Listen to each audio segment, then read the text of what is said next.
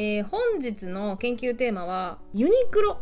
まあ、厳密に言うとユニクロの商品の、まあ、ネーミングですかね。ユニクロ自体は、えーと、ユニーククロージングハウスウェアっていうのを略したものっていうことなんですけど今日はそのユニクロの商品に着目してみたいと思います、えー、皆さんユニクロの商品って聞くと何が思い浮かびますかね？まあこの動画は冬に出しているのでもしかしたら今日も皆さん着てらっしゃるかもしれませんがそうです、えー、この商品がまず浮かぶんじゃないでしょうか。ヒートテック。あの、吸湿発熱素材繊維みたいなのを使った着るだけでめっちゃあったかくなるインナーですね。これさもしかしたらですよもう令和世代の人はさあんまりピンとこないネーミングかもしれませんがヒートテックが出る前ってえっ、ー、と、なんて言われてたかって知ってますか？その、えっ、ー、と、下着というか、なんか、あったかい肌着のこと、なんて言ってたかっていうと、多分90年代ぐらいにこれ言われてたんじゃないかなと思う。ババシャツって言われてたんですね。今も言うのかな？これすごい、すごくないと思うんですけど、えー、ババシャツがまあ平成だとして、まあ、ヒートテックが、ま、今も通用するからまあ令和だとしましょうよ。まあ平成に生まれてるんですけど、その、何音のさ、洗練のされ方がすごいなって思って、まあ、まずババシャツのババアはさそのババアが着てるようなそのベージュとかさなんか白っぽいでなんか袖のところに謎のミニフリルみたいなのがついたさまあけなし言葉みたいなのでババシャツとか言われてたんですね。実際うちの母親も着てたし今も着てるのかな。なんかでも一方さヒートテックってさ多分ほとんど黒じゃない。まあ白っぽいのとかも多分あるんでしょうけどなんかパッと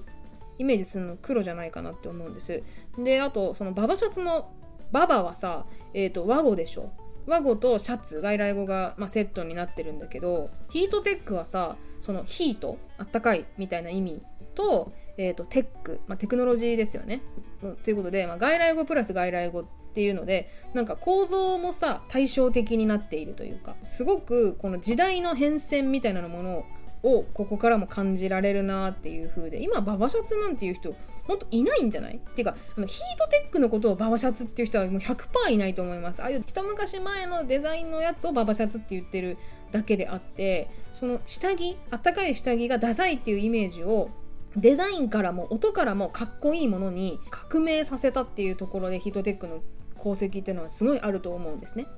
でちなみになんですけどヒートテック以外にも結構あのねヒートとかあったかい系の言葉を使ったネーミングっていっぱいあって調べたやつで言うと、えっとね、ヒートファクト。これはねイオンとかで売ってるらしいです。ボディヒーター。これ分かりやすくていいな、えー、これねイトーヨーカドー東レが作ってるらしい。そしてアイヒート。アイヒートはジャパーナが作っています。でこうしてみるとヒートテックってうーんとね分かりにくい名前にちょっと入るんじゃないかなと思うんですよ。っていうのもそのめっちゃ上の年代の人ってテックっていう言葉知らないと思うんですね。それに比べたらまだボディヒーターとかのがめちゃくちゃ分かりやすいじゃないですか。ボディって体だなとか、あ、ヒーター温めるんだってのが直感的に分かると思うんですけど、ヒートテックでさ、流行った、なんだろう、一個の要因としてあるのが表記の問題があると思っててこれは個人的なあの深読みですけどヒートテックってさ皆さん売り場でどういう風に書かれてるイメージあります？要はカタカナが英語で英語かどっちで書かれてるかっていう質問なんですけどおそらく皆さんパッと思い浮かんだのはカタカナで大きく表示されているのを見てるんじゃないかなって思うんです。でも商品一個一個を見ていくとちゃんとロゴにえーと、英語でねヒートテックっていう風に書いてあるんですよ。でもなんかあくまでもねそれはロゴ的に使われているのであって売り場とかで、えーと、思いっきり表示が出てるのはねカタカナのイメージが私は大きいんですね。実際なんか売り場の写真とかを結構ウェブで検索してもうーん遠くから見た時円形で見た時の写真を見るとカタカナでの表記が多かったです。でこれは私は結構ねユニクロ悩んだんじゃないかなと思うんですよ。その反則する時に。それは何でかっていうとヒートテックって英語にするとねヒートの最後のね t とテックの最初の t がかぶるんですよ。だから字を結構詰めた時に若干読みにくくないかっていうのは私の思うところですね。TT っていう風にこう重ねてるからあれ？ヒーテック？ん？ん？みたいな風にちょっとでもつまずく人がいるんじゃないか？とかあるいはもうテックって言葉自体知らない人はもうテックって読めないから絶対。ヒートなんだろうってなって終わりシューみたいなね。ことになりかねないと思うのでん？って引っかかる感じ。これを防ぐためにあえてえーと、もう売り場とかではロゴ以外ではカタカナで、え売ってたんじゃないか売ってるんじゃないかっていうのは思うんですね。ただねユニクロ内でこれと真逆の表記の、え、戦略でもう勝ってる、え、やつがあるんですよ。それ何かっていうと皆さんもう超存じておられるやつですよ。エアリズムです。エアリズム。さあラジオでお聞きの皆さん今エアリズムと私が言った時にどんな表記を想像されましたか？カタカナか英語かどちらですか？おそらくですよ水色の文字のちょっとあの斜めのねフォントの英語の方のエアリズムが浮かんだ方が多いんじゃないかなっていうのが私の印象です。はい、売り場ではねあの水色のロゴでエアリズムっていうのがもう大々的に出ています。これも web 検索したらもう圧倒的に英語のこのロゴが多かったです。カタカナで出してるのは、まあ、あるにはあるんだけどその円形で見た時とかに売り場を占領してるのはこのロゴがでかいんですよ。だからヒートテックは読みづらかったからカタカナで出してたけどエアリズムはこの英語でもいけるっていう多分自負があるんだろうなって思うんですね。でエアリズムってマジですごくて。ちょっとこのエアリズムの考察をねここからやりたいんだけどいいですか？やりますよ。じゃあこの凄さを知っていただくために由来っていうか、まあ、コンセプトからいきましょうか。エアリズムのコンセプト読みますね。空気のように軽く着ていることを忘れてしまうような心地よさを作り出し次が大事です。空気のリズムを整えるというユニクロの機能性インナーのコンセプト。これが由来になっていますねエアリズム。さあ今後半で空気のリズムを整えると言いました。空気エアーとリズムからエアリズムになっているようです。ですがおかしくないか。エアーは、まあ、空気ですよね。で、リズムっていうとさ、表記違くないっていう問題がここで生じるんですね。えー、リズム、あのメロディー、リズム、ハーモニーっていう音楽の三大要素ありますが、そのリズムは普通に英語表記だったら、えー、RHYTHM リズムっていう風で、まあ、ちょっと長いんですよ。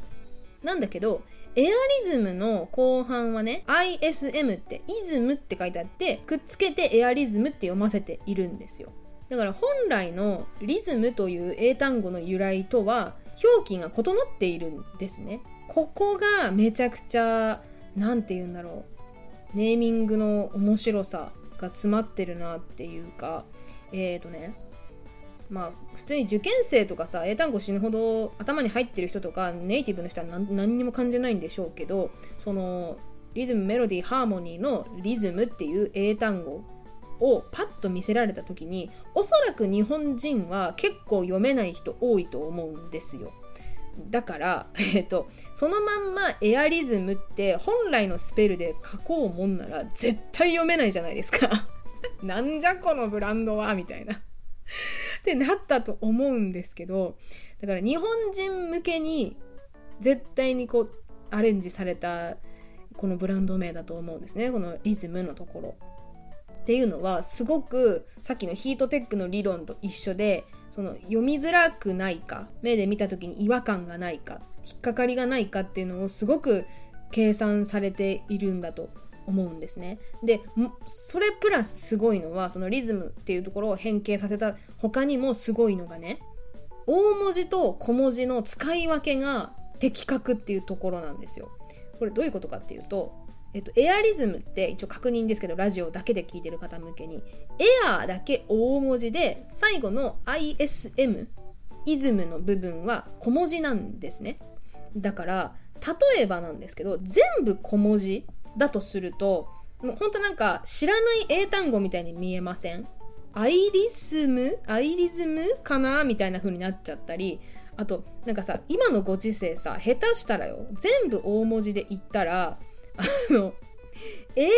リズムって読みそうじゃないですか？あの AI ね、人工知能の AI を想起しそうだなと思って。ということで、最初のエアー、ここは日本人でもさすがに読めるやろっていう判断をね、されたわけですよ。どこまでなら日本人いけるかな？小文字はダメだな。全部大文字もダメだな。じゃあ、エアーだけ大文字にして、リズムのスペル変えたら、エアリズムって読んでくれんじゃね？っていう風に多分判断したんじゃないかなと思うんですね。ここに至るまでのプロセスが見える。素晴らしいネーミングだと思います、私は。ちゃんと読み手を意識してますよね。読んでもらおうっていう意識があるから、そういう柔軟なね、リズムのスペルを変えようとかね、エアーだけ大文字にしようっていう判断ができるわけですよ。で、ま、もうちょっとだけ深読みをすると、イズム、さっきスペル変えた方のエアリズムの ISM っていうイズムっていうのは、あの、まあ、あれあのテレビ番組のあのおしゃれイズムとかあるじゃないですかだから主義みたいななんとか主義っていう風にも取れるからその空気のリズムを整えるっていうこのコンセプトはユニクロ流ですよ。ユニクロイズムですよ。みたいなその裏の意味もあるんじゃないかっていうまあなんかダブルミーニング。ちょっと深読みしすぎだと思う。ここはここはちょっとさすがにね深読みしすぎだと思うんですけどえっ、ー、とまあそうじゃないかと思えるくらいこのネーミング中の私にとっては結構情報量が詰まりすぎててやばい名前なんですね で、しかもさっきのヒートテックとついになってるじゃないですか。そのヒートテックはカタカナにしてるけど、エアリズムはもう英語で読ませるっていう風で、な、なんだろう、その、まあ、コンセプトもそうだし、全体的にユーザーをちゃんと意識されているネーミングだなっていうのがわかるっていうので大興奮するお名前です。ちなみにあれですよ、エアリズムってさ、なんかそういえばそうだな、そうだったなって思い出したんだけど、あの、2012年まで別のインナーでね、シルキードライっていうのとサラファインっていうのあったの覚えてません？シルキードライとサラファインを、えっ、と、統一したブランド名らしいんですよ、エアリズムって。なんかサラファインとかなんか聞いたことあったなってちょっと思い出したんですけど、もうサラファインとシルキードライとかに比べたらエアリズムって圧倒的にさ、コンセプトめちゃくちゃ伝わる素晴らしい名前ですよね、マジで。いやー、これはもう本当に、これをゼロから作ったんだなって思うと素晴らしい名前だなと思う。で、あ、ちなみにもうちょっとどんどん情報を付け足すけど、このエアリズムはね、あれです。前にも、なんだっけ、あれあれ、あと、ウォシュレットの時にも言ったんですけど、日本ネーミング大賞の受賞作品の一つです。はい、エアリズムはね、受賞してます。2020年だったかな？受賞してますので、もうそれだけ優れたネーミングなんです。というのをね、お伝えしたかった。別に、ユニクロの回し物じゃないんだけど。これさ、マジでさ、なんかのどっかのブランドとか、ウォシュレットとかもそうだけどさ、お前、とうとうの回し物か？みたいな、ユニクロの回し物かって思われてるかもしれないんですけど、全然違うからね、案件でも何でもない。もう本当に、それぞれのネーミングが好きっていうもう理由だけで喋ってますから、何の意図もないんですけど。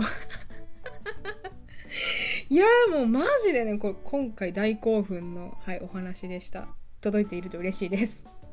はい、本日のまとめです。えっ、と、今日はユニクロのヒートテックとかエアリズムのお話をね、主にしてきました。まあ他にもウルトラライト、なんだっけ、ダウンジャケットとかなんかいろいろあるけど、短パンとかね、ちょっと今日はこの2つに絞りましたが、まあ、いずれにしても、その何日本人向けのさ、特に、まあ、今回は表記ですね。表記が特に頑張ってんなっていうのをあのメインで紹介したんですけど、その読む時に引っかからないっていうのを重視すると、こういうカタカナの場合もあるし、英語の場合もあるよねっていう風ね、柔軟に表記を変えてらっしゃったりするのが面白いなっていうところだなと思いました。というわけで、今回のお話面白かったっていう方は、ヒートテック失敗あるあるとかね、書いといてくれるといいですね。あの、ヒートテックってさ、ちょ今日、紹介しなかったけど、なんか極暖ヒートテック、超極暖ヒートテックとかなんか段階があるんですけど、あれをね、すごいなんか、今日寒くなるぞって思って着てた日に限ってさ、なんか屋内で作業することが多かったりしてめちゃくちゃエアコン効いててその極暖とか超極暖とかもう滝のように汗かくからさ。逆に体調崩すパターンね結構あるのでヒートテックって。なんかちょっとヒートテックの失敗談とか上げてくれると楽しいのでお願いします。はいというわけで今回は以上にしたいと思います。ありがとうございました。ではまた次回。バイバーイ。みんな風邪ひかないでね。